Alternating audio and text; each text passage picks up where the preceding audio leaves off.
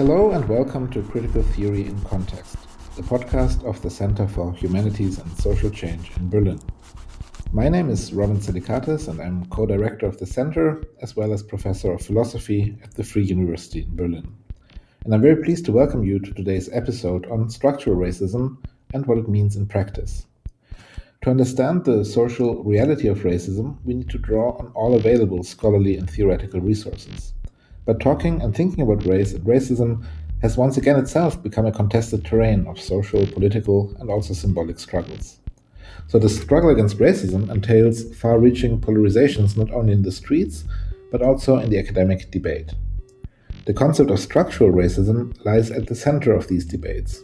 Anti racist struggles and social movements, as well as a new wave of critical theorizing about race and racism, have focused our attention on this concept, emphasizing the structural nature of racism. But there's also a massive public backlash against critical race theory, which focuses on this term, attacking its presumably ideological character. In today's conversation on the meaning of structural racism, I'm joined by Magali Bessone and Cesar Cabezas to reflect on the complex issues arising in this constellation. Where are we in the debates and conceptual struggles about racism today? What is structural racism and how is it related to institutional or systemic racism? And what practical difference do these distinctions make? These are the questions we want to address in today's conversation with two guests Magali Bessone, who is professor of philosophy at Sorbonne University in Paris and whose work has highlighted how racism is debated and often sidelined in France and Europe, and Cesar Cabezas, assistant professor of philosophy at Temple University in Philadelphia, who will bring in his take on the American context and debates. As Magali remarks at some point in the conversation, it is crucial to keep in mind the political stakes of the debate about racism. When we ask, what do we want the concept of racism to do, that means where do we want to fight, and what instruments do we think are the most apt for the anti racist struggles. With this awareness of the practical and political significance of thinking about racism, we now dive into the discussion on structural racism with Magali and Cesar. I hope you enjoy the conversation.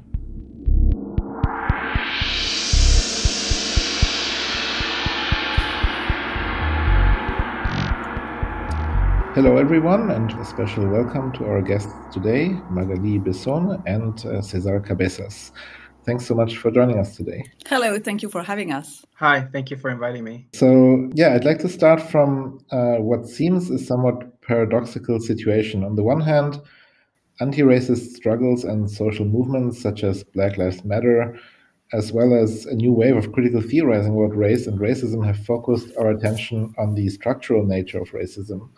Um, on the other hand, however, we are confronted with uh, quite a massive public backlash against largely imaginary constructions of critical race theory and its presumably unscientific concepts such as structural racism. And that's not just among conservative commentators and in the media, but uh, also in academia, also in the humanities and the social sciences. So, talking and thinking about race and racism has itself become once again a contested terrain of social, political, and also academic struggles. Where are we in these struggles? And as this probably plays out quite differently depending on the context. I'd like to start by asking you, Magali, to tell us something on the current situation in France. So, yeah, over to you. Looking forward to our conversation. Yeah, thank you. Thank you, Robin. It's a great question to start a conversation. And indeed, I imagine that it's really different depending on, on context. In France, you have to know that um, race talk and racism talks have always been different. And it's really not the same, both in public debates and in academic uh, writing or thinking, when you try to talk about race and uh, about racism. About racism, we are witnessing these days, I would say since 2018, a renewed strength of the classical Republican colorblind position, which has always been the mainstream dominant position in anti racist struggles, particularly in the 80s and 90s. And the position is founded on three arguments races don't exist, uh, racism is a kind of discourse. And it is predicated of agents who hold a certain number of false beliefs. And three, the Republican colorblind regime, because it is founded on the fundamental principles of equality for all citizens, regardless of their uh, origins, uh, races, religions, etc., is in itself uh, able to protect groups or citizens who may be discriminated against uh, because of their alleged race. So, according to the colorblind mainstream dominant position, if you want to suppress racism, you have to suppress race. So, don't talk about race, and you may have uh, racism disappear. We can come back to how this position was historically uh, built or constructed from the Dreyfus affair, actually. So it has a long uh, history. Uh, oppose, I mean, on the other on the other side, there is a new twist in this mainstream dominant colorblind position, and you're right to mention that um, now the new twist is that not only political uh, figures or conservative media figures actually defend this colorblind position, but it, it's also very spread in the academic world. And there is um, an attack directed at another part of the academic world, at certain social scientists, uh, historians, political theorists, who are self identified as critical and hetero identified as decolonials or indigenists, the identitarian left, Islamo leftists, and now wokes, which is the last of a very long series of derogatory terms. And they are accused of reactivating the idea of race uh, and as allies uh, of some anti racist, anti colonialist movements who are said to be communitarian or separatist movements. They are accused of creating together the racist ideology they are claiming to uh, try to dismantle. And that's what our president called um, threatening to break the republic in two pieces. And this is the attack he actually uh, explicitly directed at uh, critical academics. So this, um, these guys, these uh, critical thinkers, claim that races do exist, although they are not bio behavioral uh, entities but social constructs. Second, racism is not, uh, first and foremost, an attribute of individuals uh, rooted in racial prejudice, but it should also, and maybe rather, be studied as an institutional reality, uh, a specific political and social racial formation, to use uh, Michael Omi and Howard Winant's uh, famous uh, phrase.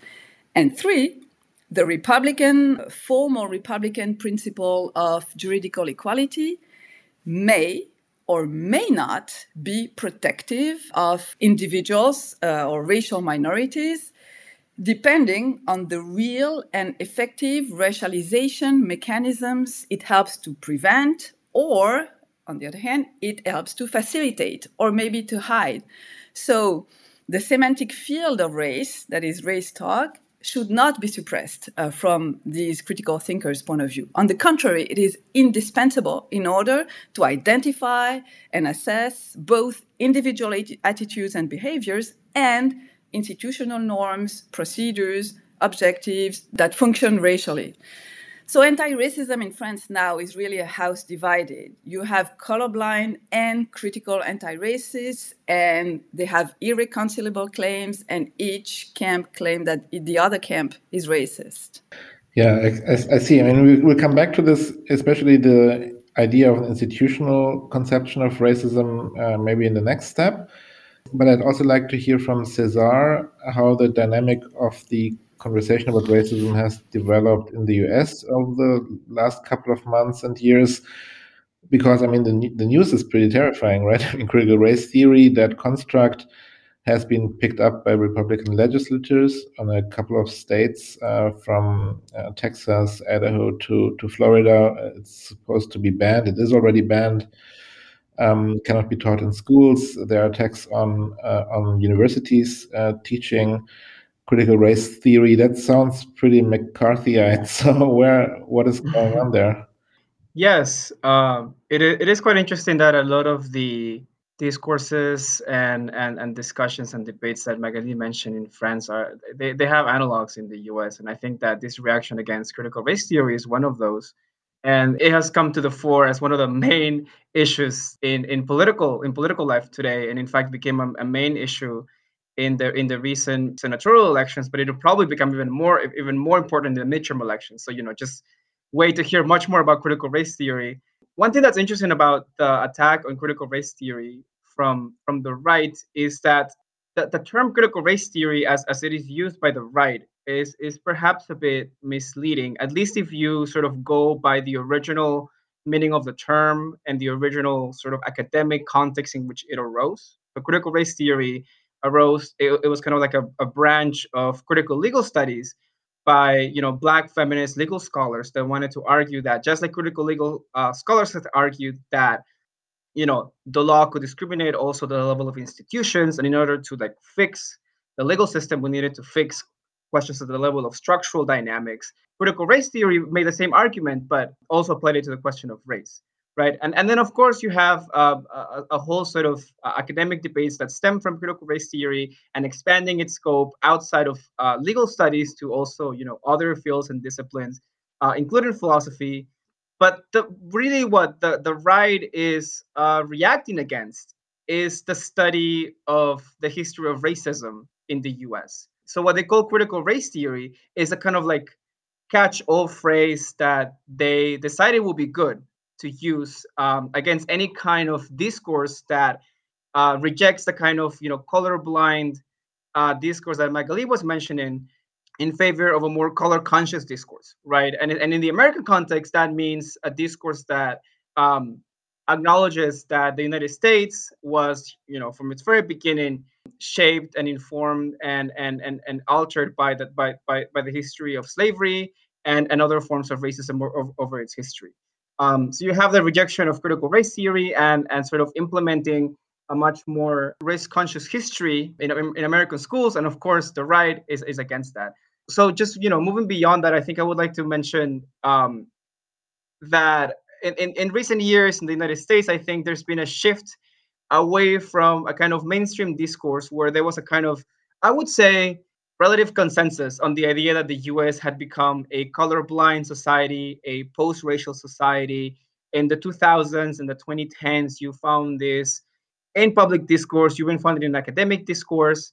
And you know, with the election of Barack Obama, it was even more of an idea that was widely shared. And I think what really happened was the the, the, the case of, of, of, of killing of black men, right? Uh, in the hands of police officers, in the hands of, of white vigilantes, starting with the case of Trayvon Martin in 2012, uh, and then Eric Garner in 2014, um, and the rise of Black Lives Matter, right? As a grassroots social movement that relied on, you know, the kind of new tools of social media um, to to raise claims that, of course, have been part of anti-racist struggles in the U.S. for a very long time, um, but one that be- acquired much more national attention because they were able to use uh, social media and specifically Twitter and use the use of hashtags, the BLM hashtag, as a way to raise awareness of, of the of the issues of police brutality, uh, as well as other issues that affect Black people like mass incarceration, um, um, you know, health disparities, educational disparities,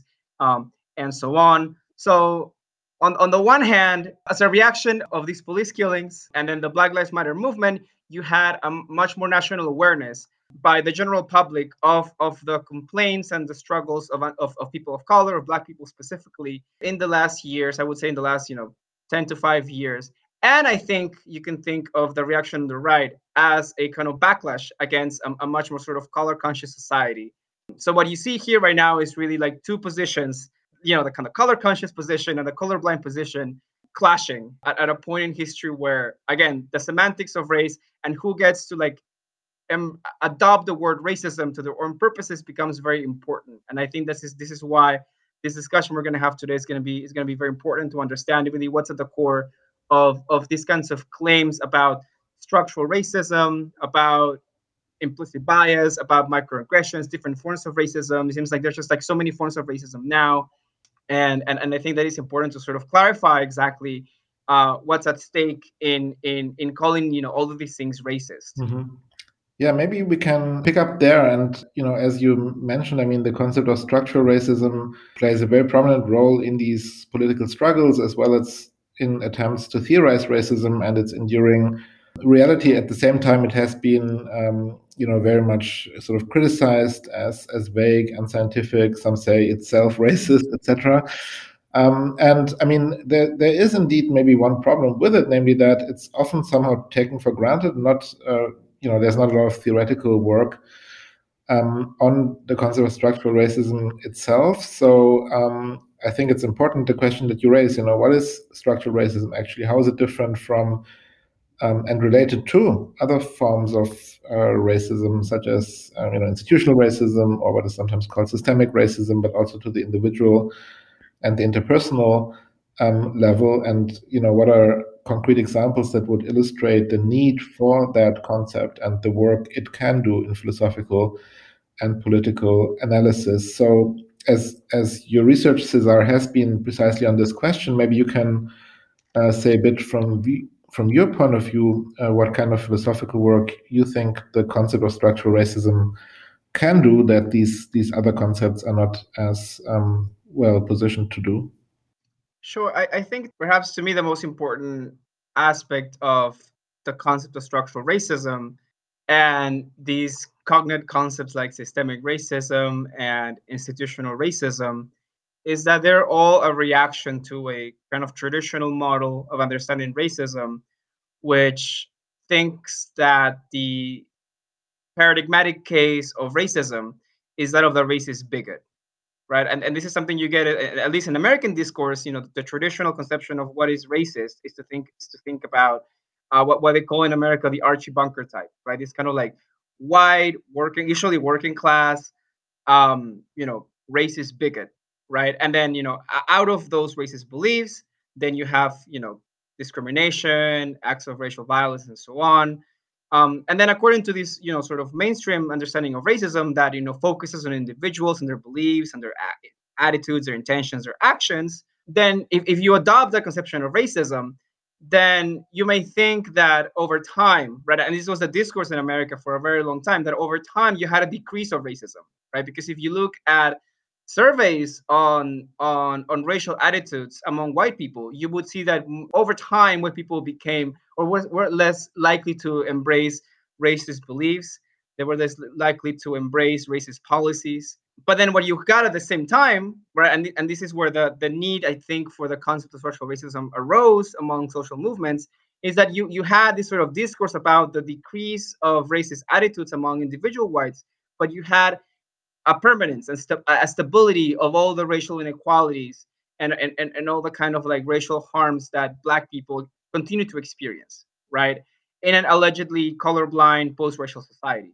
And, and I think that the first, perhaps important um, theoretical development reacting to this was the work of um, Kwame Ture and, and Charles Hamilton. Kwame Ture, also known as Stokely Carmichael, right? So people that were involved in the in the kind of anti-racist movements of the 60s, uh, who published this book called Black Power, right? And there's a lot of things going on in Black Power, but one of the things that Black Power gave us is an analysis of it, uh, and in fact, a coining of the term institutional racism, right? And, and the thing that Ture and Hamilton were reacting to was precisely this idea that um, many many white liberals wanted to restrict the problem of racism to the Ku Klux Klan and racist bigots, right? And individual acts of violence. When in reality, what Ture and Hamilton, you know, understood and experienced in their communities was that black people also suffered because of you know lack of uh, access to health care lack of access to educational opportunities lack of access to employment and, and all these you know ways in which institutions of society the structures of society uh, were also organized in such a way and distributed resources and opportunities in such a way that um, they perpetuated the same effects of racism um, as say you know jim crow and slavery had uh, done before. So I think to me, you know, to start the conversation, that's the most important thing to think about structural or systemic or institutional racism is to think of racism beyond the paradigm of the individual racist and then shift our focus to uh, how institutions, how social structures um, also do the work of of reinforcing racial inequality and and the other disadvantages that Black people, people of color face on a day to day basis.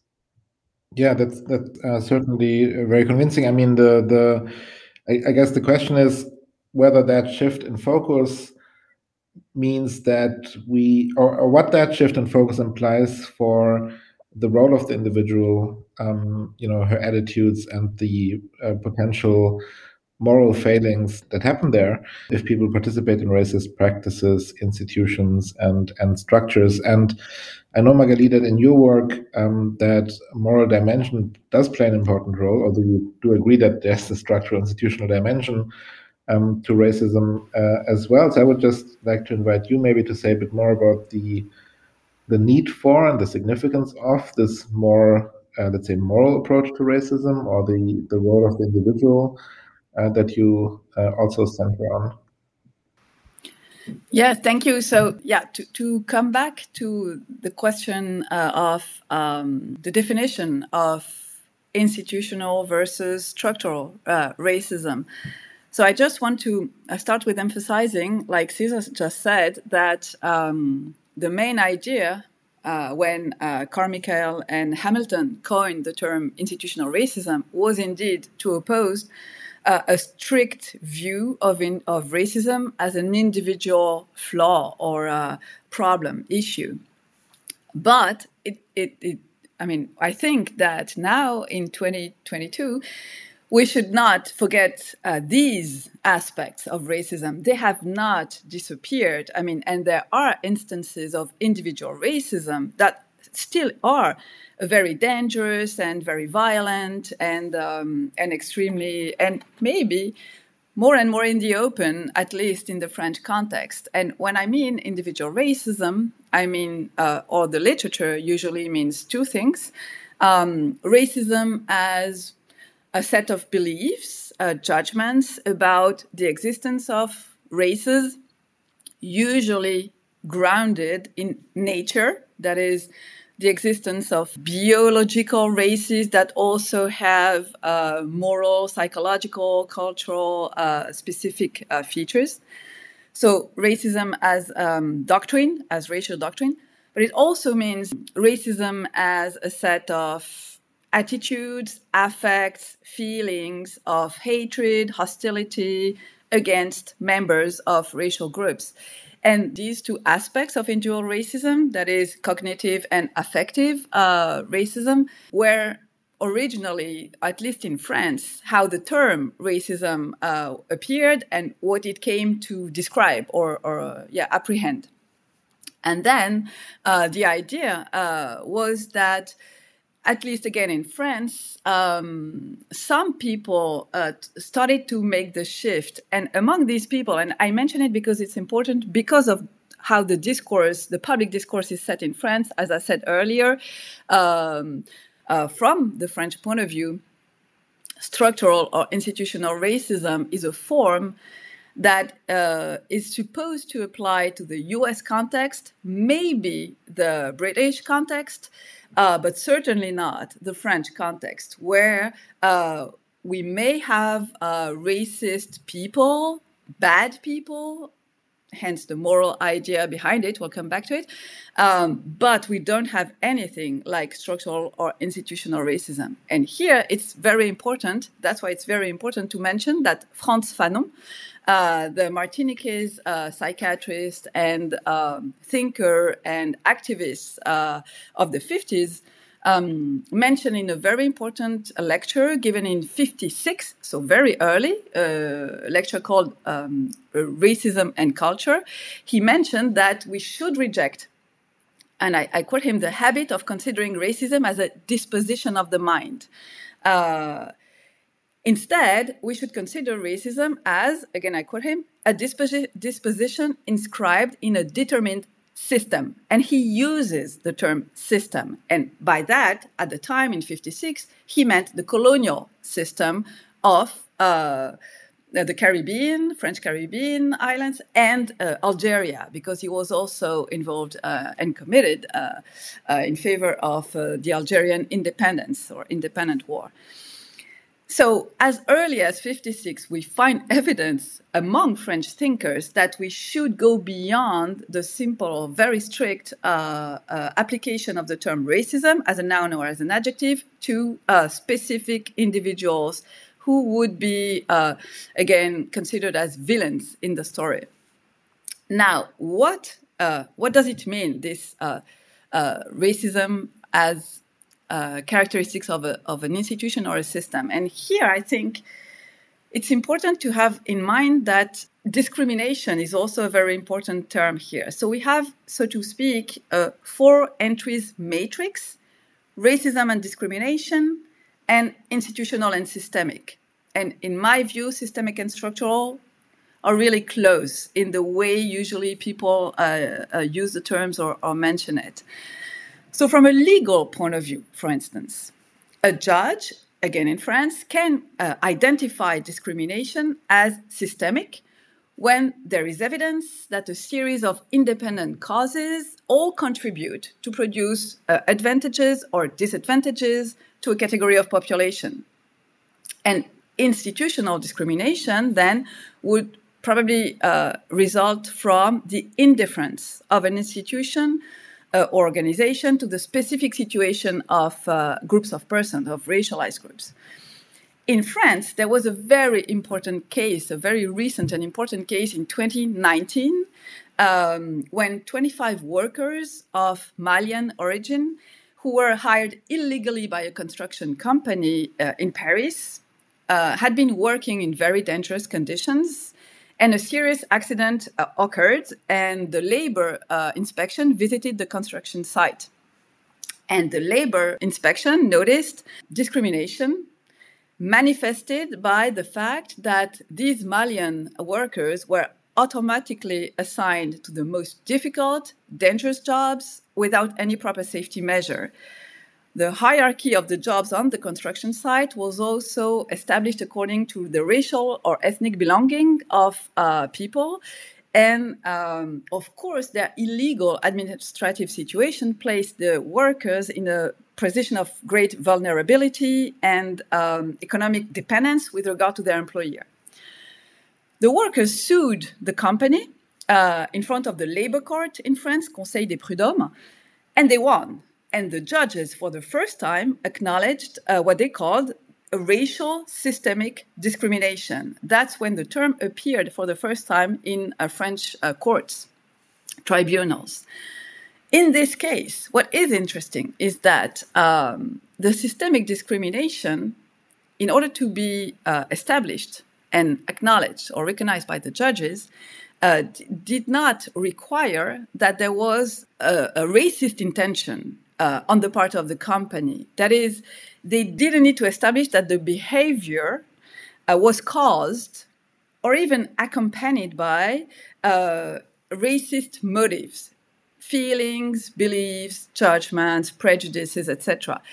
Discrimination was the result that can be attested and proved factually. And this is what is really important in the difference between individual and institutional racism.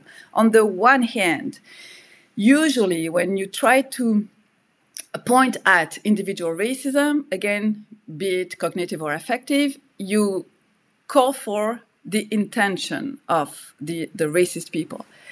When you focus on institutional discrimination, you don't need to care about intentions or the souls of people, what they really think. You just need to pay attention to the consequences, to the results of certain behaviors, which may or may not, and this is not, again, the problem, be uh, caused by um, uh, racist uh, beliefs.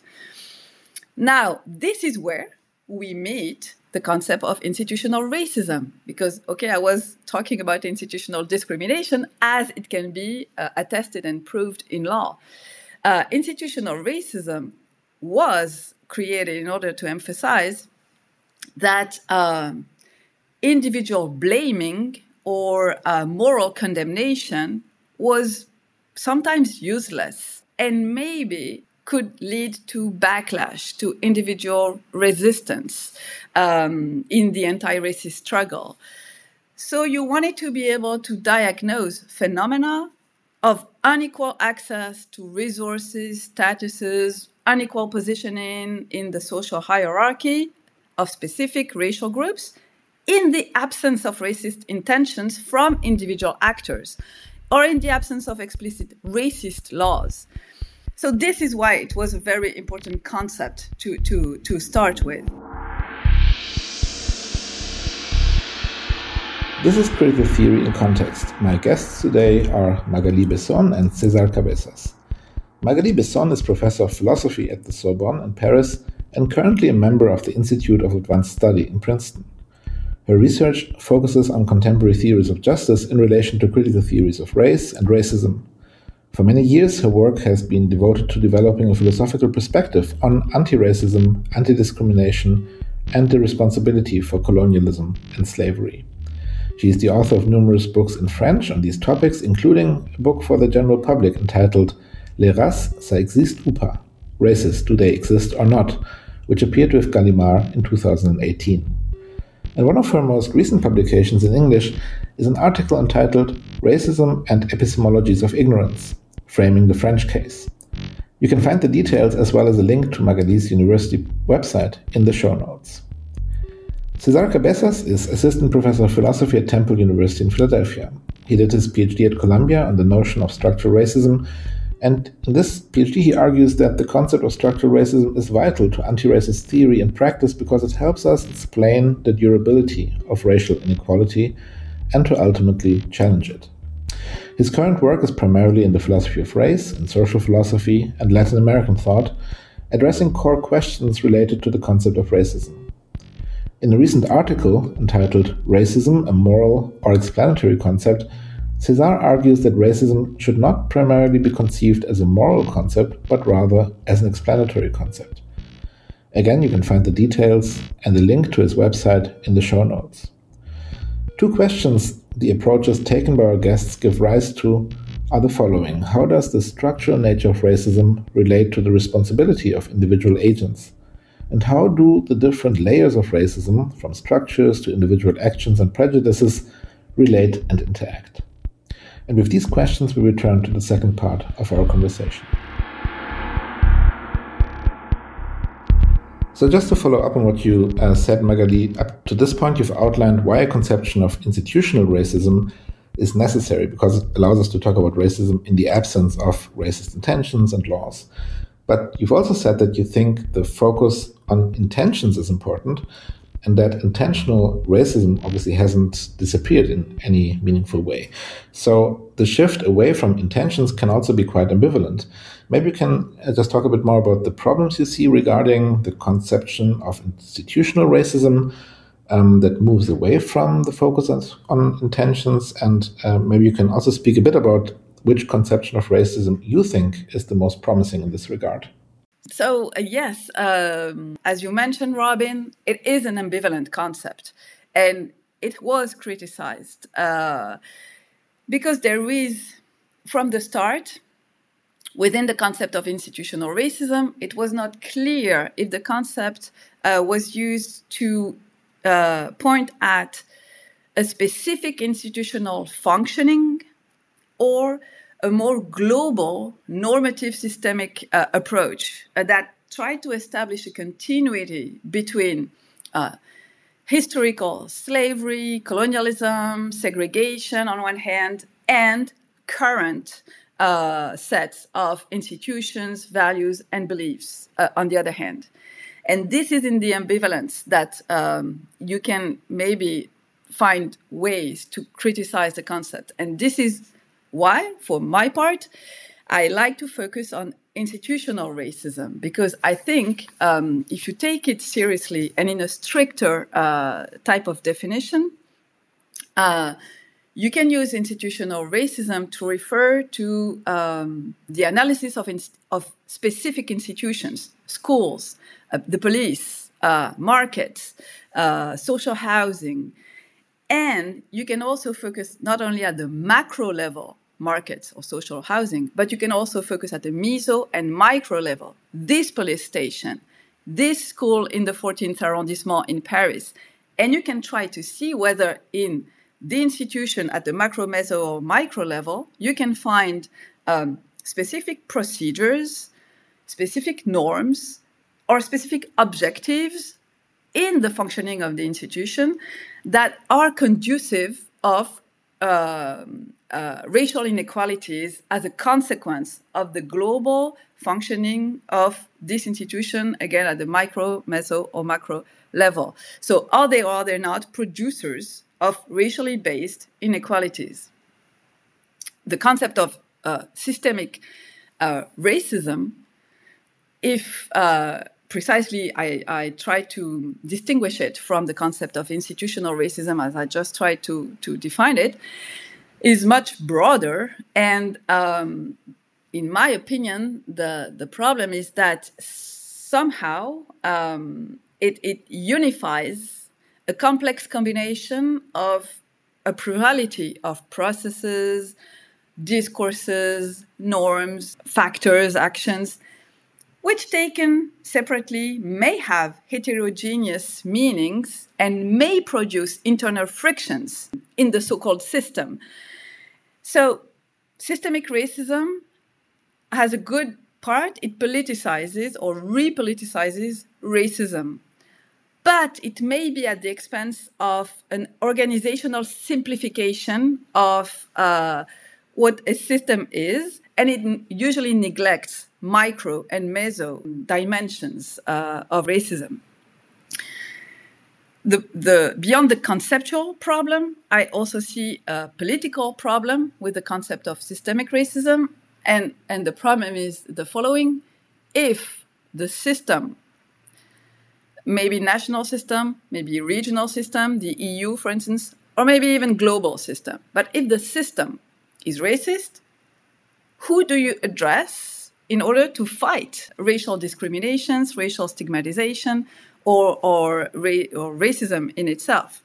If any institution is presumed to be part of the system, you cannot find uh, the political uh, interlocutor to whom you could address your claim for anti discrimination, racial equality, uh, reparations for racial wrongs, or it would be absurd since the dominant groups making uh, political and institutional decisions would probably refuse to lose their, their privileges. So it makes you a little bit unable to actually find the proper ways to address racism and fight against it again at the institutional level. So okay, that's that's that's why I'm I usually choose to to speak of institutional racism because I find the concept both conceptually and politically uh, more conducive to anti-racist struggles. Um, yeah, Robin, can I sure say ahead. something? Yeah, I, I really like uh, Magali your your um, points on this. I think it's important to um, clarify the concept of institutional or systemic structural racism as an alternative to the individualist model. Um, but as you said, there's been a lot of, uh, or rather, a lack of this kind of like conscious decision to try to explicitly state what it is and what do we mean by that. Um, I think I think part of the problem as well is uh, at the level of social ontology. I, I, think you know our concept of what an institution is, what a social practice is, what a social structure is, what a social system is, is also not clear, right?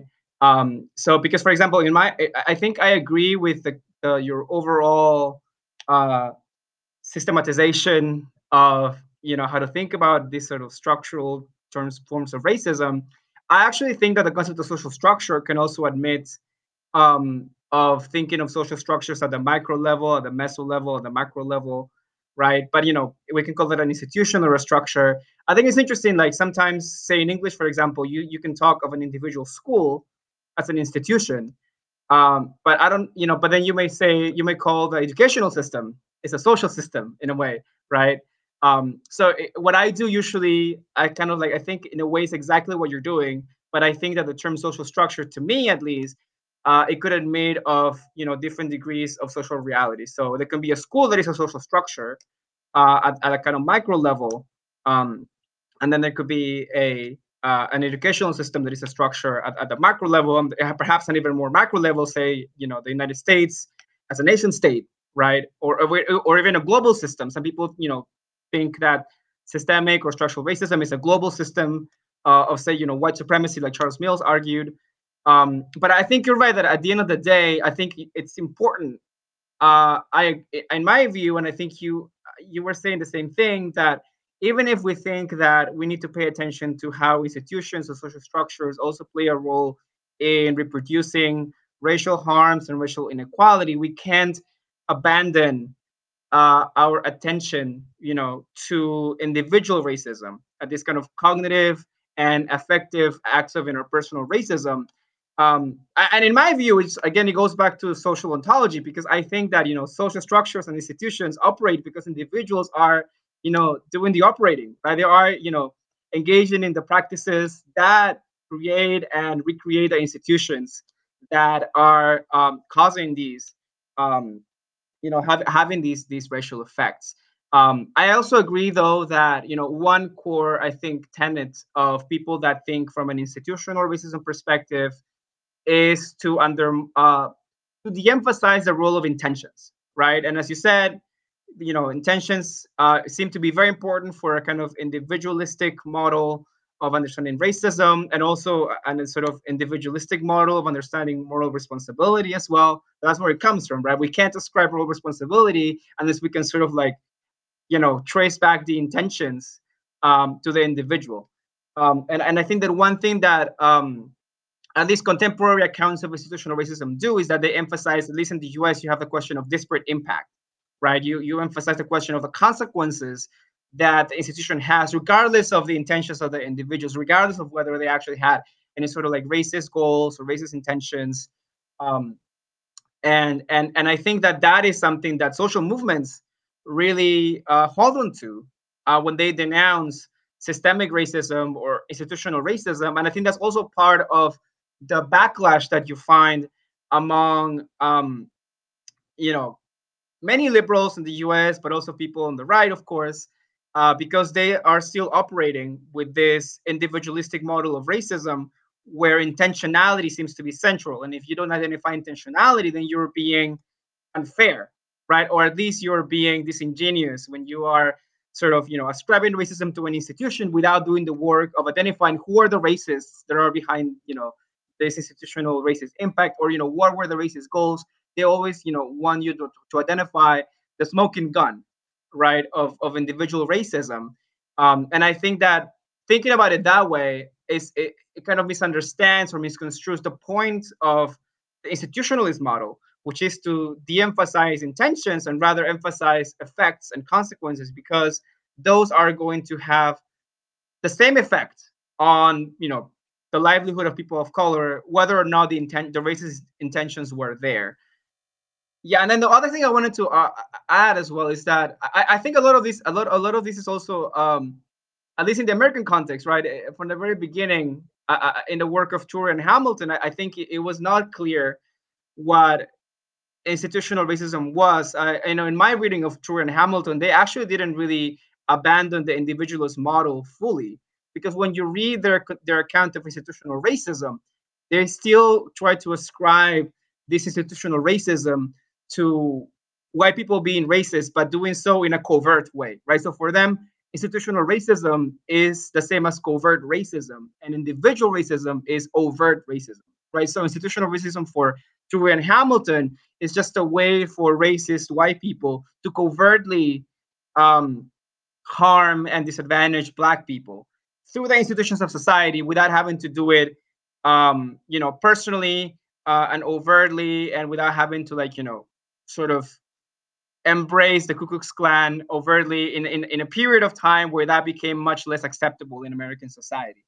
Um, I think that we have moved beyond that original conception of institutional racism. I think you know part of the point today, the way that social movements in the U.S. use it, at least, is that um, you don't, as you said, you don't need the intentionality. So you don't need, you don't even need individual racists. I think this is, you know, what's behind these kinds of like you know kind of like political you know cat, catchy phrases like racism without racists right?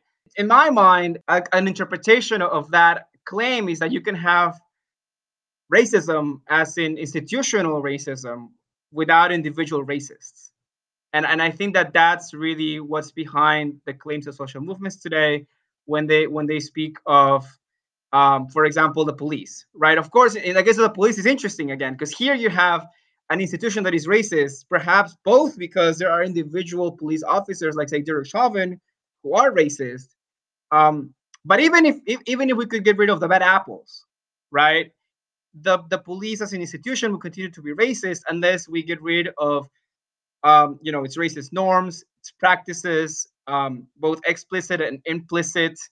Um, so I think part of the critique of institutional racism is also moving beyond and a, a kind of understanding of what's needed to overcome racism and to overcome the ways that the many institutions of society harm people of color, right? It's not just a matter of identifying the racist people and expelling them from those institutions, right? It's not enough to just get rid of the bad apples, but you need a sort of fundamental restructuring and overhauling of the institution such that it doesn't create uh, incentive structures for people to continue to do the same work.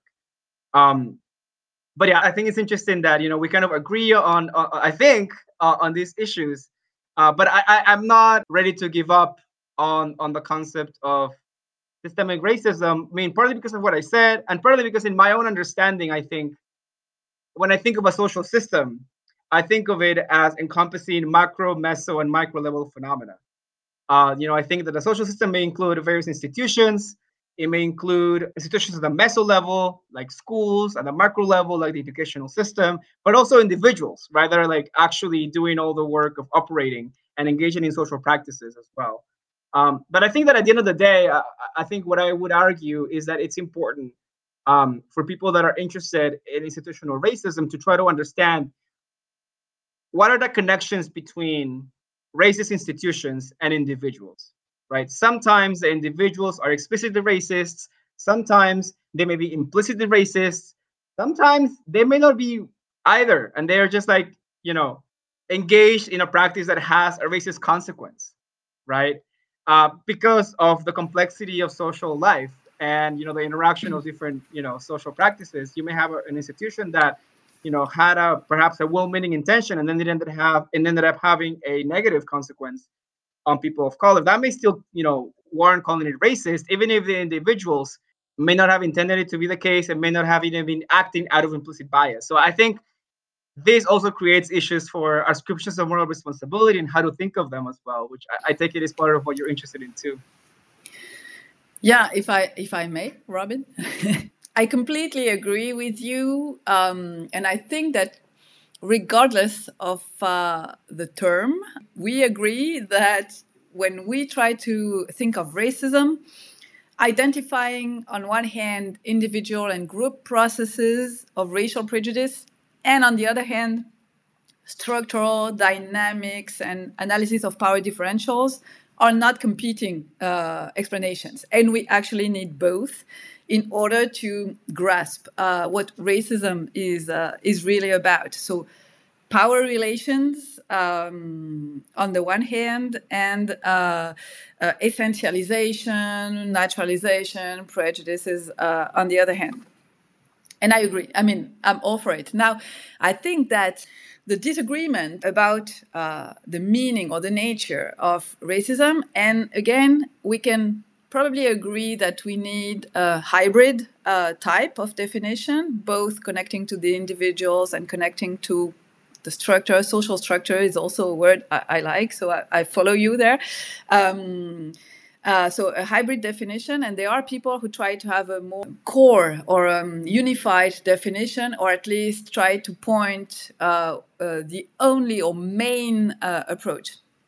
And I think that the difference is probably due to the political nature of the process of definition or conceptualization itself. So what do we want the concept of racism to do? And you're right. So that means where do we want to fight? I mean, and what instruments do we think are the, the, the most apt for the anti-racist struggle? So from that point of view, even though I prefer to talk about institutional racism, I agree that there is something useful in the systemic racism uh, term, and it's uh, probably simply the fact that um, it's been adopted both by social movements in the US and abroad. Uh, BLM, but uh, all the uh, movements that are both grassroots movements and uh, international networks but it also has been adopted by uh, political international institutions. And for instance, a very important, I think, um, new development uh, the, the United Nations High Commissioner for Human Rights uh, report of last July, July 2021, uh, entitled Racism, Racial Discrimination, Xenophobia, and Related Forms of Intolerance, gave a working definition of systemic racism. And they tried to relate it to structural and institutional racism.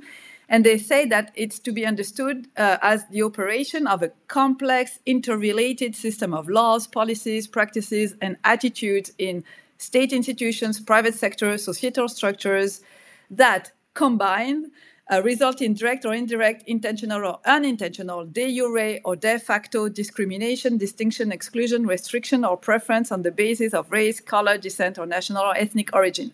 And I think that when you have uh, an important in- international institution, such as the United Nations, that uses the term and takes the time and pain to define it, then it means that it's a working concept that we can work with that. So from that point of view, I think that if systemic uh, racism is uh, what we can work with, both at very uh, local levels, uh, cities, municipalities, regional levels, and international levels, then let's go for it because that means that we can work together. And this is probably something that's really important in anti-racist struggle movements.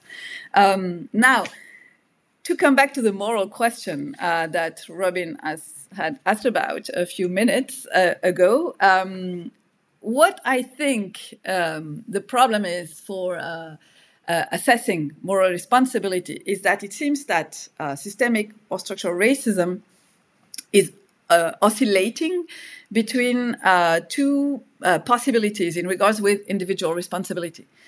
Uh, on one hand, if the system is racist, then no one is really to blame for it. We're just part of the system. Um, we're, we're, we're caught in the system. And then the risk is to encourage uh, de-responsabilization um, or you know um, disengagement from anti-racist struggles by uh, justifications of the type blame the system you know and you know there are many uh, such uh, justifications and I, again i think that Frantz Fanon uh, was aware of this difficulty because uh, still in the same uh, uh conference uh, lecture, race, uh, racism and culture, um, he said that racism is only one element of a larger whole, that of a systemic oppression of a people. The racist in a culture with racism is therefore normal. And I find this um, sentence very important and interesting because okay, you're a racist, your system is racist, you're just adapted to the system, you're just being normal. So, can we ask a peop- uh, someone who's perfectly adapted to his or her system to, to, to fight, uh, to rebel against the system? In, in one hand, um, it, it seems that it's very, I mean, that it's asking too much. Uh, it, it, may be morally supererogatory to ask uh, of someone to go against not only their own privileges or advantages, but also against the system. Also, because uh, then we face a colossal uh, task, moral task, and we are very, very uh, small. Uh, we are very, I mean, what we can do is ultra marginal considering uh, the, the, the, the scale of the problem at hand. Moreover, if everything is racist, then well, nothing really is, and um, and then to be called a racist, uh, paradoxically, can lose its condemnation. You know, I'm racist, yeah, I'm normal. I'm just like everyone else. And only moral heroes can um, pick up the fight against racism. And considering what we said earlier, that is that actually individual uh, phenomena of racism have not disappeared, uh, insults, violence, torture, etc. I mean, so it may be important to not empty the notion of racism uh, of its f- strong, negative, critical charge. So not overuse it and make it as if it was just a regular, maybe okay, bad, but not too bad functioning of the system. On the other hand, if uh, we keep the strong negative evaluative dimension of racism, then to be called a racist, even if you um, explicitly hold non racist beliefs or egalitarian beliefs, that is, only your implicit, um, automatic, unconscious, um, let's say, uh, attitudes uh, testify of your racism, but you authentically and you have to imagine that it's uh, you know uh, explicitly and consciously defend egalitarian uh, or equality for for everyone. Then the risk is um, to make individuals feel guilty and to put them into a place where they don't really know where to start uh, in order to fight against their uh, implicit racist bias or biases. And this is, you know, uh, the very famous Robin DiAngelo's book, uh, 2018, uh, White Fragility. Uh, the title is White Fragility Why It's So Hard for White People to Talk About Racism. And, and in the book, you, you, you find many examples of the fact that um, accusing someone of racism often hinders dialogue. And the accusee devotes uh, his or her time uh, to denying the, the stigmatizing characterization of his or her person as racist rather than considering um, what his or her behavior may have been indicative of and what he or she can do in order to change this uh, position, situation, or un- uncomfortable um, feeling. So, what I may suggest, um, if you have this both, I mean, both these uh, options, is actually, and I think that's what you also were uh, um, hinting at, you can have people in a racist structure, racist system, racist society. You can ask people to reflect upon their own uh, positioning in the hierarchy, in the social and racial hierarchy, and maybe reflect on the meaning of their privileged position uh, in the hierarchy. So, if the social structure is um, or are conducive of maintaining racial injustices, what can we do? What can we do at the again as you said micro meso macro level in order to improve these uh, these uh, structures? Where do we stand within the system? And so the first step would probably be to and this is actually at least a first step in the french um, in the french uh, context. First step would be to acknowledge that we are living in well, a racially organized uh, society. And again, this is really something that French people have a hard time uh, accepting. Um, so the question would be, where do I stand in my in my uh, in the social in my social world? Am I privileged? From what point of view? Being privileged racially doesn't mean that you are privileged uh, uh completely or at for all different types of uh, reasons and factors. But then it also means that you can uh, uh, fight what uh, Jose Medina and Charles Mills, etc., call meta ignorance, or uh, what Charles Mills called white ignorance.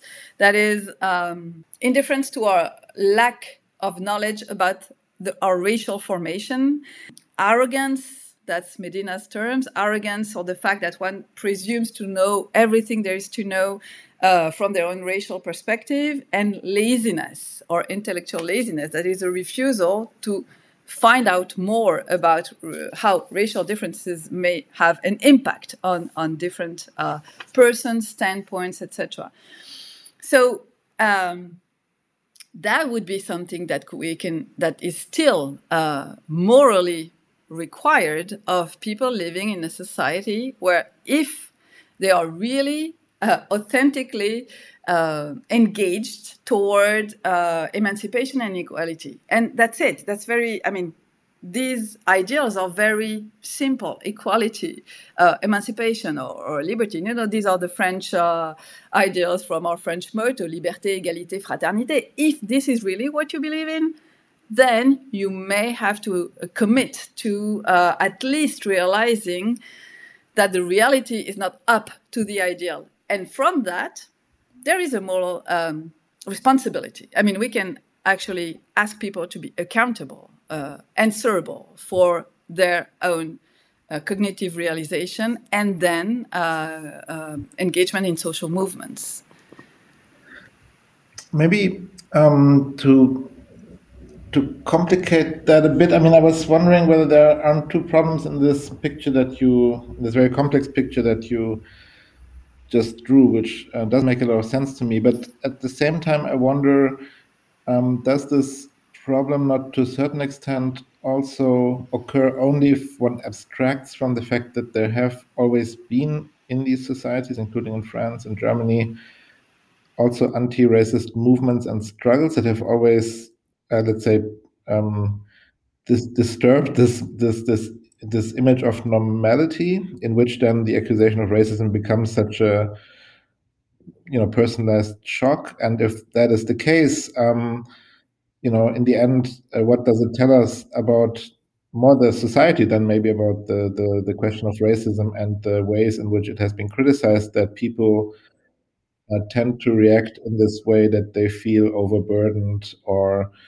uh, that they feel offended, um, etc. I mean, that that says a lot about the self-image of the society, which doesn't seem to correspond, uh, you know, neither with the historical reality of racism, but also not with the fact that there have been, um, you know, people not only you know, suffering in different ways from that racism, uh, uh, uh but also um, struggling against um, this historical reality of racism, including in in in France. So I wonder, you know, that wouldn't that be a reason to, from the beginning, um, describe the situation in somewhat different terms? And the other point would be regarding this this last point, which you know strategically makes a lot of sense to me. So that you say, you know, if you're committed to um, to you know freedom, equality, and solidarity, let's say, then uh, you know how come you're still a racist?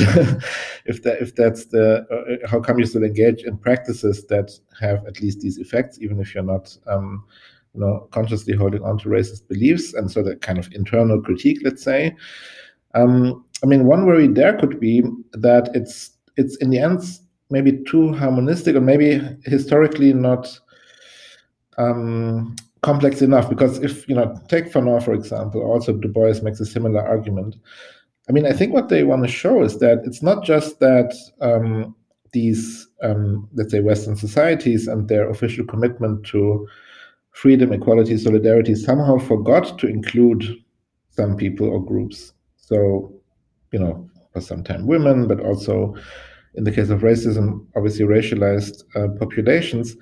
But the very way in which uh, freedom, equality, and solidarity have been th- thought and also institutionalized relies, I mean, that's the another meaning of the structural, right? Relies on that exclusion. So you cannot just say, well, you know, sorry, we forget some people. Let's just include them into this ideal that we all share, enlarge the circle in, you know, Peter Singer's words. But rather, there's something wrong in which the circle has been constructed in the first place, and these ideas of um, you know, uh, freedom, equality, and solidarity in a non-contingent way relied on that exclusion and continued to rely in their reproduction on that exclusion. So that, you know, in Fanon, you have to think about new ways of understanding the human, basically. You know, he's a humanist, but he doesn't think that we just have to say, well, you know, black people are humans too, but rather we have to rethink what it means to be human. And in a similar way, I understand Du Bois to argue we have to rethink what it means to be a democracy or what it means to subscribe to freedom and equality if these ideals have been you know non-contingently related to um, uh, the exclusion of in you know black people. Um, and and so yeah maybe in these two ways i would like to hear from both of you a bit more about how um, you know the the i mean on the one hand it's true it, it does make it into a you know even bigger problem. And it becomes maybe even more difficult to envisage uh, the way forward. And you know hence there is um, um, you know the very prominent position of afro-pessimism for example in in the us which says well that's how it is. And there's you know all attempts to reform have only been successful to the extent that they did not touch that underlying structure of exclusion.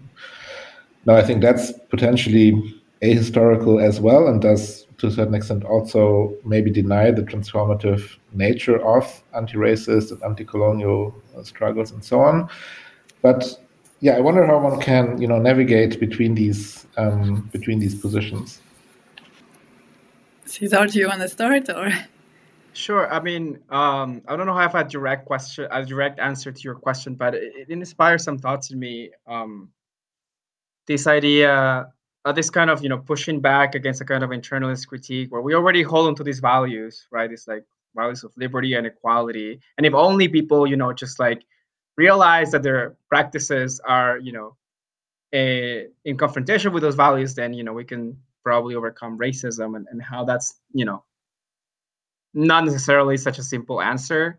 Um, I, that reminded me of um, Charles Mills um, when he when he wrote about um, again liberalism, right, and, and how liberalism from the very beginning, right, in the way that it was instituted by European powers in the sort of colonial era, um, it was never meant to include um, uh, equality for all human beings, right? It, it, it, was it was already meant always meant to exclude, you know, women, people of color, and so on.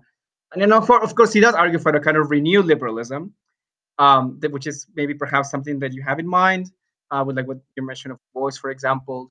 Um, but also he mentioned this idea uh, that goes in hand with with this conception of of how liberalism was actually implemented, say in America or implemented in other you know Western democracies, which is that um, when it comes to racism, uh, the U.S. and it seems like this seems to be the case in France as well. They hold an anomaly view of racism, right? Where racism is anomalous to the US or it's anomalous to France, right? It's just, you know, in, insofar as there was racism, it was the fault of, you know, these Confederates, it was the fault of the Ku Klux Klan, of these individual racists. And, you know, when we get rid of them, then our country can go back to uh, realizing, you know, all its its promises and all its ideals that it already had from its beginning, right? And then the opposite view of the uh, of the anomaly view is to, is to conceive of the United States as, as, as a country, as a nation state that from its very beginning was founded on the exploitation um, of, black people. And you know eventually uh, also the exploitation and the uh, colonization and in, in, sort of imperial relation to other people of color in, in the americas right? And then to understand um, the history of racism is not enough to think about individual racists but also how and this goes back to like Magali's question about kind of like systemic racism also seems to make this kind of like genealogical claim right? About making connections how current systems of racial oppression today can be traced back to historical systems, right, of racial oppression like Jim Crow, like slavery, like imperialism. Um, and once you have that kind of genealogy, I think it's, it becomes easier to reject the anomaly view, and it becomes easier to understand how, as you said, all these like ideals of liberty and equality were never meant to apply to to all people. So, um, I think I think I I, I um also I've been thinking a lot about you know what um, the Afro-pessimistic view would entail, right? Um, I think on the one hand, there's something very accurate about it, at least in the American context. Uh, perhaps not, you know. So you know, I have in mind, for example, like the uh, interest hypothesis by Derek Bell, Bell, right? Where you know, kind of every every like step of racial progress was only, um, you know, attainable because it kind of converge with the interests of white people. To some extent, that is true. I mean, um, at the point where slavery became unsustainable, it was abolished. At the point where Jim Crow became sustainable, it was also abolished. So, and, and you know, nothing in the U.S. with regards to racial progress happened without you know a, a kind of shift in sort of political um, power from the from, from the part from the part of black people and people in the anti-racist struggle but also at the same time the system the U- us racial system rearranged in such a way that was able to reintroduce those practices of racial oppression in a new light right? So after reconstruction you got jim crow. Um, after the civil rights movement you have the kind of you know um, backlash of conservative you know politics that you know led to say our system of mass incarceration being one of the worst in the you know being the worst in the in, in the world right? And after barack obama you get the kind of white supremacist backlash and the whole trump presidency uh, and the current situation we're in today. Um so i mean i, I think these kinds of sort of like back and forth um uh, insofar as you know racial progress and racial backlash um um um cycle you, you encounter in the US, I, I think gives some credence to, to, to kind of more pessimistic uh, or perhaps a more realistic understanding of what takes, uh, what's required for racial progress. And to me, that goes back to the question of pragmatism and like, what do we want our term racism to do as people that are committed to anti-racist struggle?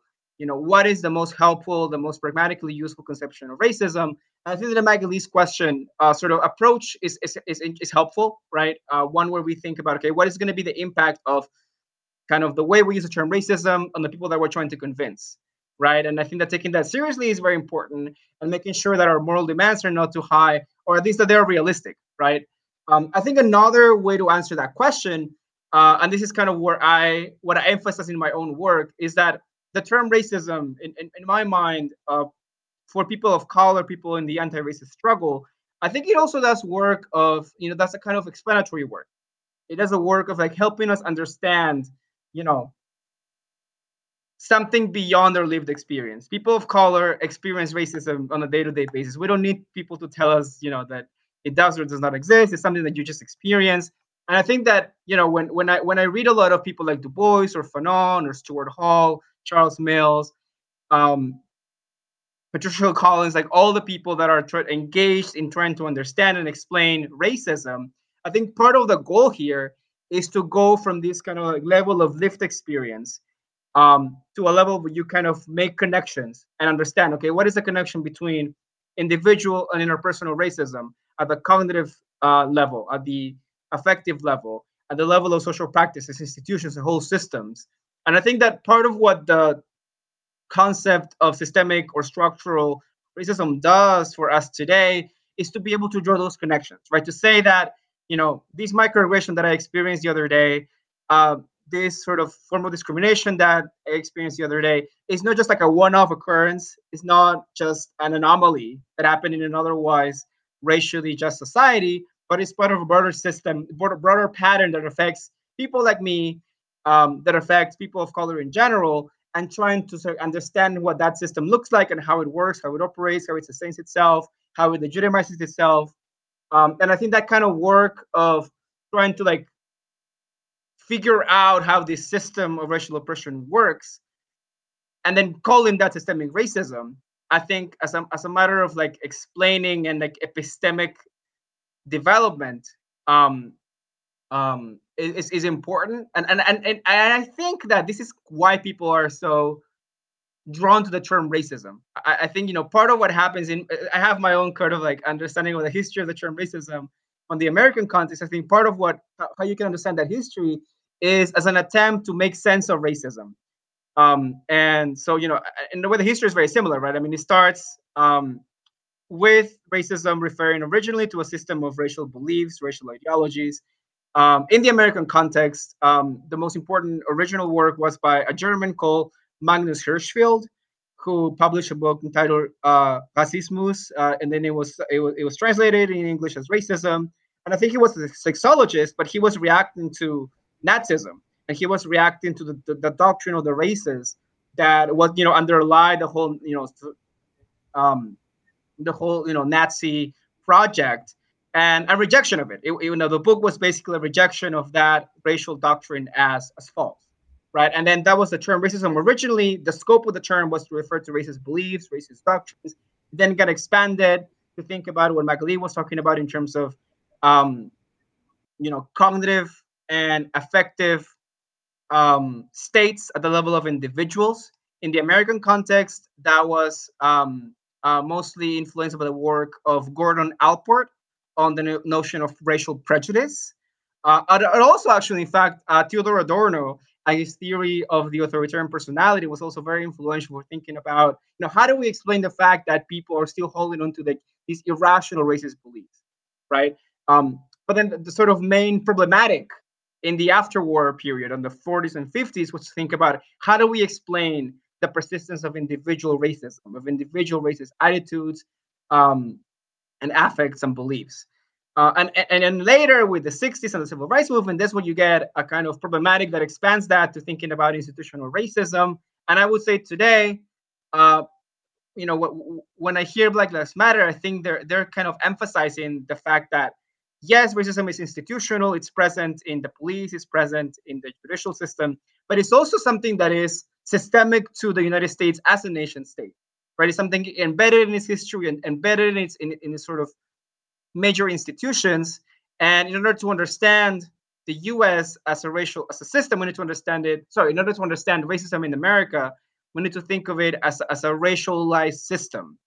Um, and and I think this work is, uh, in, in my mind, is, is sort of explanatory, right? Uh, and I think that that can go line, you know, it, hand in hand with a more sort of like um, um, moralistic work of trying to also think, okay, and racism, because it works as a system of racial oppression, also deserves you know moral condemnation, um, either at the level of individuals, but also at the level of of of social structures. I personally don't think that every ascription of racism necessarily needs to entail a moral condemnation of individuals.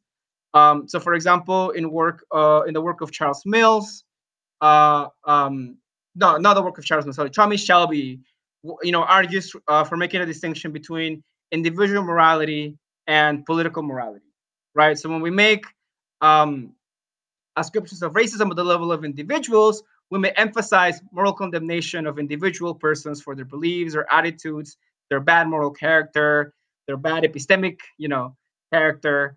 Um, but at the level of social structures, which you know we could also operate at, at, at the level of normativity, we can make claims about the injustice of certain institutional arrangements right and and, and i think that those normative judgments do not necessarily require a moral condemnation of individuals that should be perceived as an attack on their moral character uh, so I, you know i think if we kind of have like a this kind of distinction between two levels of normative analysis or norm- normative judgment then we also may be able to bypass some of the issues um, you know, regarding white defensiveness, white fragility that, you know, from a practical perspective, are, are also are also um, um, important.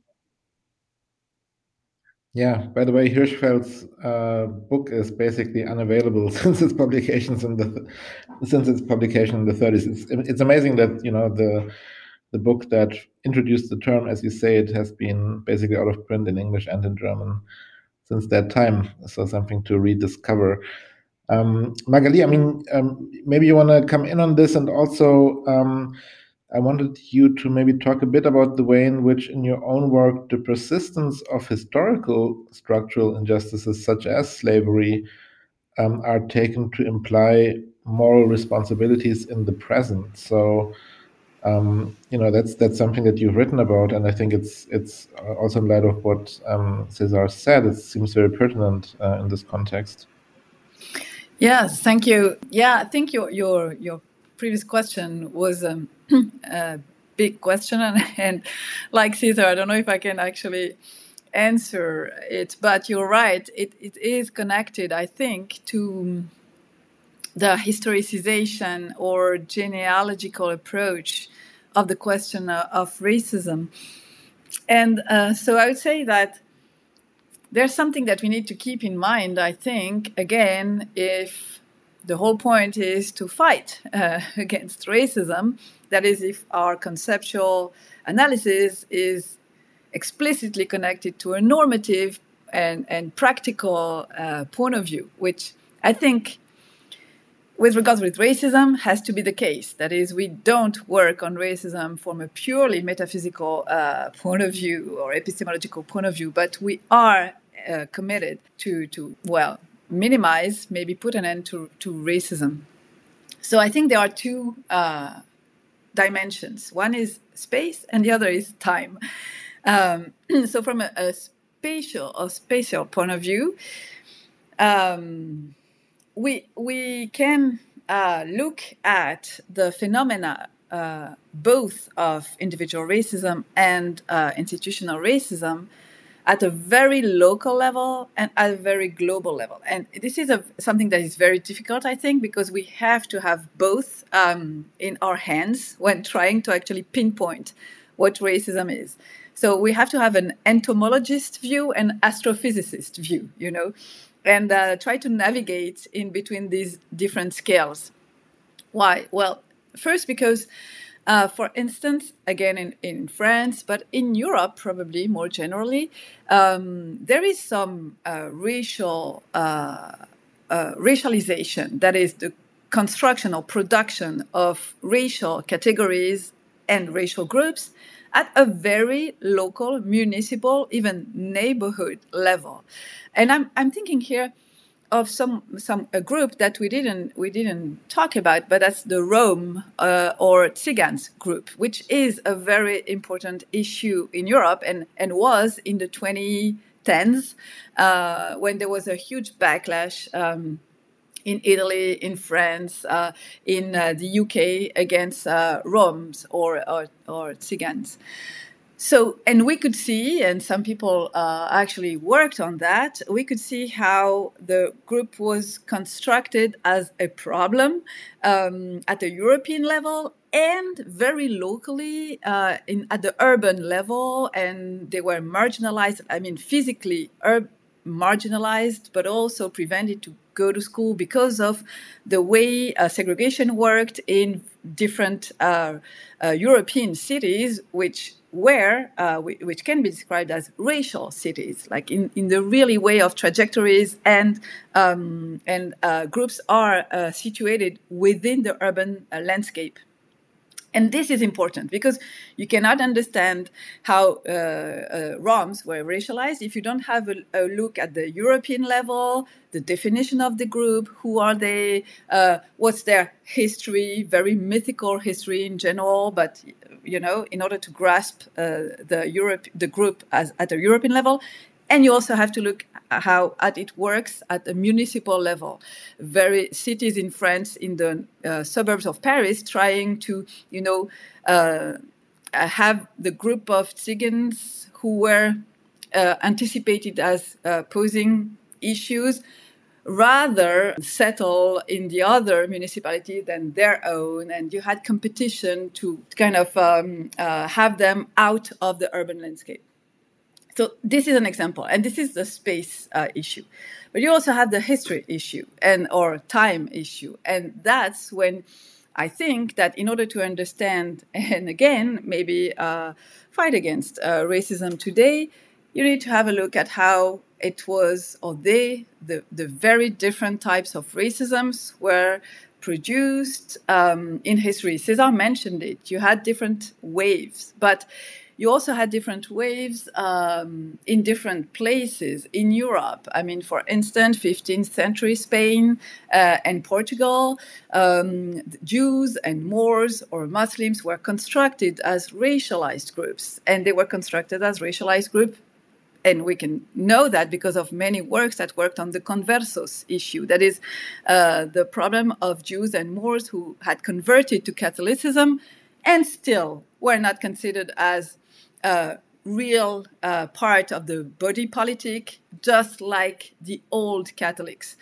So, and they were then the bodies were um, uh, marked, uh, stigmatized. They had to wear specific uh, signs, but uh, marriages or, or marital unions were also forbidden. So you, you could see that the racial categories that applies to bodies and genealogy, like physical uh, phenotypes and genealogical uh, lineage, were there already in, in 15th century Portugal and Spain.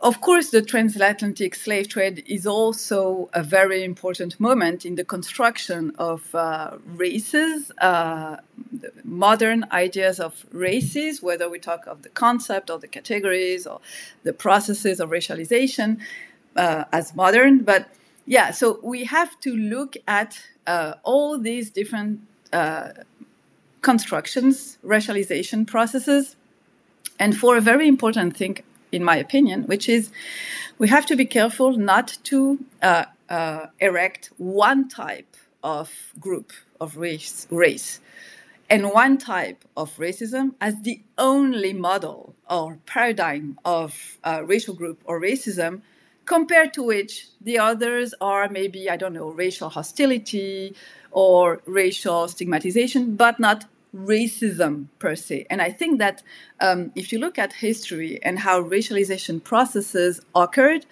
then you can see that racism is indeed um, a term that encompasses very different phenomena and has and and there is no I don't know there is no hierarchy of of severeness or gravity or you know all these different phenomena uh, the expulsion of Jews from Spain, uh, transatlantic slave trade, uh, Holocaust, uh, uh, the Rom problem in Europe in the 2010s are very important um, uh, phenomena, racist phenomena. And each time, if you want to, to fight, each time you have to well, do the work all over again. That is, understand how the groups were constructed, understand what uh, uh, power differentials are at stake, whose interests uh, it is to define these groups as such, uh, who are the privileged and uh, disadvantaged persons or marginalized, oppressed. I mean, to use Iris Young's five um, faces of oppression, you have to each time really pay attention to the very specific uh, mechanisms or devices or dispositifs, to use the Foucault uh, term, um, that are at stake uh, each time there is a racial issue uh, that, that is posed to us. But I don't think, Robin, that we can once for all say, okay, we're done. Now we know, and we know what racism is. We've identified all options, and we know what to do in in each case. I think each generation has to work with uh, the the new um, uh, positioning, the new uh, stakes, uh, the new uh, state of the world too. I mean, at the global level, the new uh, power dynamics that we face, and and that's something that, yeah, we have to do each time all over again, or using, of course, knowledge from uh, different uh, thinkers and and, mm. and Du Bois, of course, Charles Mills, of course, and others. But um, yeah, it's our job. no, I agree. That I mean, that's a very important point. Maybe to also um, uh, conclude on that. Uh, let's say this comparative perspective um, uh, that also takes into account different historical, but also social geographic um, contexts uh, can help us reduce the complexity of um, racism, which is also part of its power to reproduce itself, to um, you know, sort of one of the many dividing lines that that are part of its operation. And I think it's very important to see that um, beyond what is sometimes in the U.S. discussion called the so-called black-white binary, there are these proliferating forms of racism against Romani people, as you mentioned, um, anti-migrant racism today still sometimes um, sort of um, described in a very distorted way as xenophobia, which in a way reproduces the racism by saying, well, you know, these are strangers and people are afraid of them. That's what this is mm-hmm. about. Um, to um, you know, also uh, the way in which racism, um, in very very complex ways, functions in in South America, which um, you know we haven't really talked about uh, today, although it would have been a very interesting topic for our conversation as well. We have to slowly come to a close. Um, uh, Cesar, if you have any concluding thoughts on this, I want to give you the chance to uh, come in as well. Yeah, I think th- these these last thoughts are, that that you were expressing are very important. Just thinking about the the level of analysis, right? It could be at the national level, it could be at the subnational or supranational level. Um, and, and highlighting, you know, someone that you know works in the United States and you know did all my uh, graduate work in the United States. I'm obviously influenced by kind of American model of understanding racism, which I take it because of the influence of American academia has also become influential in other academic settings. But realizing that there's a kind of specificity to to American racism that cannot sort of be applied so readily to other contexts. Um, and yet, you know, I, th- I think it's important to also understand that a lot of the people that are, are working, you know, in, in, the American context, especially if you read the work of scholar activists like Du Bois, for example, were never just interested in, in American racism, right? They were interested in the color line as a global color line. Charles Mills was always interested in global white supremacy, understanding how racism is, is a global system, right? That encompasses, uh, as Magali said, you know, like from the very beginning, um, um, Europe and America and, and, the entire world. And and you know, part of understanding, I think, each national racism is also understanding its its um, understanding it against the backdrop of like global racism and i think that that is like the, the the more complex work right is to try to understand how those things interact um yeah i mean since you since you mentioned it i'll just quickly say something about uh latin american racism because i myself am from latin america. This is where my interest in racism came from. And you know one of the most in- interesting developments to like to keep it curt right is is is the fact that there is again also a, a, recent increase in in white supremacist movements in in Latin American countries, which you may think it's an inter- it's, it's a weird development given that Latin America is is not a very white region, right? Most of people are are mixed race, um, uh, and yet there is a kind of desire to to uh, to go back to the kind of like the the great era of the Spanish Empire, right? And for example, in Peru recently, after the latest elections, where an indigenous leader was elected, uh, for the first time, an indigenous president was elected. Uh, in Peru, you had sort of white supremacist groups protesting in the streets with uh, a flag representing the, the cross of Burgundy, which is kind of like the Spanish imperialist uh, symbol, uh, which with again a lot of connections with Spanish xenophobic uh, white supremacist parties. Um, you also have, you know, of course, in, in Brazil, um, Bolsonaro with you know many racist comments against um, Afro Brazilians and indigenous Brazilians. Uh, so again, just like in the U.S., I would say in, in the Americas, you have a, a resurgence of of um, white supremacy, which I think is also related to to a, to a recent um, you know national and regional visibility of anti-racist movements. Uh, both you know anti you know from black people, but also indigenous people, right? And, and movements that have become, you know, sort of very salient, uh, again, because of, of, of, of, struggles for, for um, averting the economic, ecological disaster that is also, you know, the result of climate change. So in, in Latin America, of course, many indigenous communities are, are fighting against many, many of the, of the negative effects of climate change. And, this has led to a much more uh, much more visibility for them and, and and again you know, whenever there is a kind of progress uh, in in the racial struggle, you also get a kind of backlash that um, you you're also experiencing in many countries like Peru or Brazil or or Colombia. Um, yeah, so I just wanted to mention that to your listeners in case they were also interested in in, in this other region of the world. Yeah, but again, thank you so much for for having uh, for having us for having me. It's been a great conversation, and I've learned a lot as well. Well, yeah, thanks so much to both of you for uh, being so generous with your time and for um, joining the conversation today. It's obvious that we could easily continue uh, this particular conversation. Um, we will continue talking about racism and race on this podcast as well in different um, constellations. Uh, but for now, let me thank uh, Cesar and Magali for their work and talking to us today. Thank you, Robin. Thank you. It was great uh, having this conversation with you. This was Critical Theory in Context on Structural Racism and What It Means in Practice. My guests for today's conversation were Magali Bessone and Cesar Cabezas. The analysis of racist domination was and will continue to be a central theme of our center's events this year. For those who understand German and who have not yet heard this episode, check out my conversation with Kristina Lepold and Marina Martinez Mateo on the reader they edited and published on the critical philosophy of race and the question of what contribution philosophy can make to understanding racism. Also, we are currently preparing for the central event at the center this year, Nancy Fraser's Benjamin Lectures in June, which have the title Three Faces of Capitalist Labor Uncovering the Hidden Ties Among Gender, Race, and Class. Three consecutive lectures that will take place from June 14 to 16. In addition, on May 30th, we will host a public roundtable with Nancy Fraser, Keeanga Yamahtta Taylor, Manuela Bojadžijev, and Bafta Sarbo on racial capitalism. Please stay tuned for the details. And our next public and in person event will be on May 13th, a debate between Nancy Fraser, Klaus Dörre, and Raul Zelik on the question How Green is Socialism?